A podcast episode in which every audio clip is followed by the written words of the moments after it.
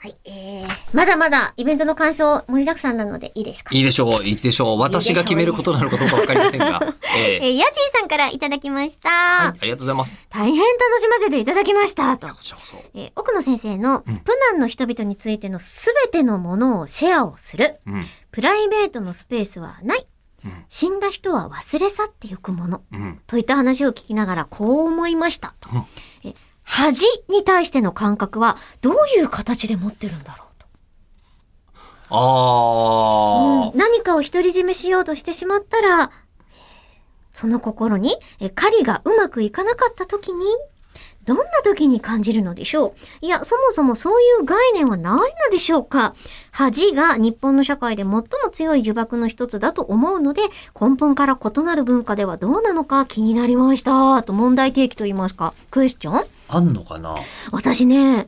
わ、ないんじゃないかって思っちゃって。うーん。で、あの、狩りがうまくいかなかったっていうこの例で言うと、あの、恥とかっていう次元の話じゃないじゃん。食べるものが手に入らない死活問題で。でうん。も、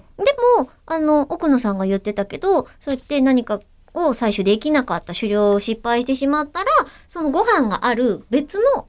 こう、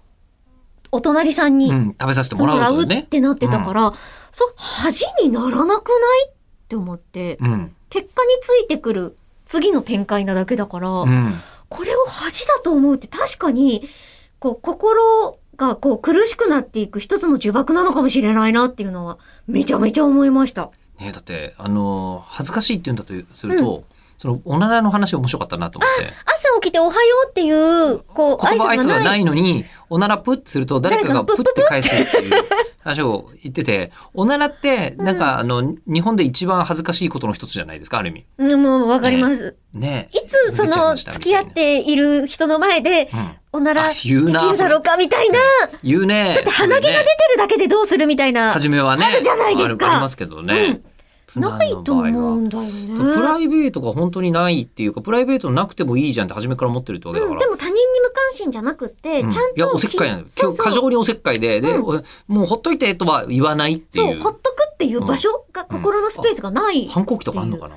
なない心理病はないって言ってましたけどね。うーんそうですよねうわー気になって仕方こなれいでますすよますね、あの、調査に行かなければっていう、調査というか、知 り実際に行かなければとは思うんですけど、はいええ、でもよくよく考えても覚えてますあの、奥野先生がどんな挨拶をされるかっていう。ええそう男性だった場合ねええあのここからえりこさんはちょっと聞けてないと思うんですけど、ええどうどう も男性はね、男性に対しては、ええよう勃起してるかっていう挨拶をするっていう話を聞いたんで、あ、俺行ったらそれ聞かれるのかななんて答えんのよええ聞いてたのね。